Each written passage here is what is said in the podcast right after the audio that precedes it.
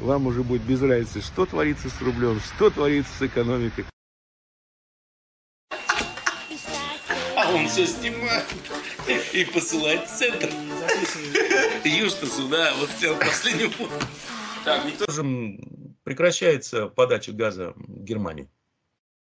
Как вы думаете, вот, что произойдет с единством НАТО, с единством Евросоюза, ну, в такой ситуации? Ну, их просто разнесет на мелкие кусочки, понимаете? А поэтому игра, на мой взгляд, еще отнюдь не близка к завершению. Я имею в виду на фронте экономической войны. И здесь возможны, в общем, какие-то серьезные телодвижения у всех сторон. Но повторюсь, что, на мой взгляд, выбор Запада очень-очень ограничен, потому что практически все, что они могли сделать, они уже сделали с экономической точки зрения. Поэтому поживем увидим, но может стать очень-очень весело и очень быстро для всех. Только питание Украины с этой АЭС отрубается, у Украины вообще не будет ни тепла, ни света, ничего. Ни электроэнергии, ни тепла, ни света.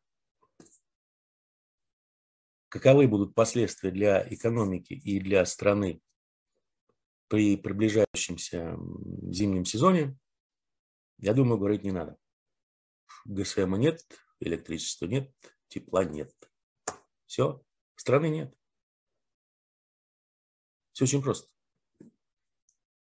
Поэтому я думаю даже, что и, в общем, наступать-то на тот же Николаев так будут очень вяло. Потому что достаточно обрезать Украину от этих источников электроэнергии и тепла. И дальше можно просто месяц-два подождать и, в общем-то, уже ничего не сделаешь. Поэтому западные партнеры вот так вот, если вы заметили, вот такая вот истерия вокруг Запорожской АЭС идет. Нас учили так. Красный, красным, синий, к синему. Если перепутаешь, ёбнет, мама, на Жириновский. Все, похож. Да. Нет, Маркиз на Жириновского похож. Ёбнет, в одном топливо, в другом окислитель. Знаешь, смешается, ёбнет так, что он не горит. Маркиз похож на Жирика.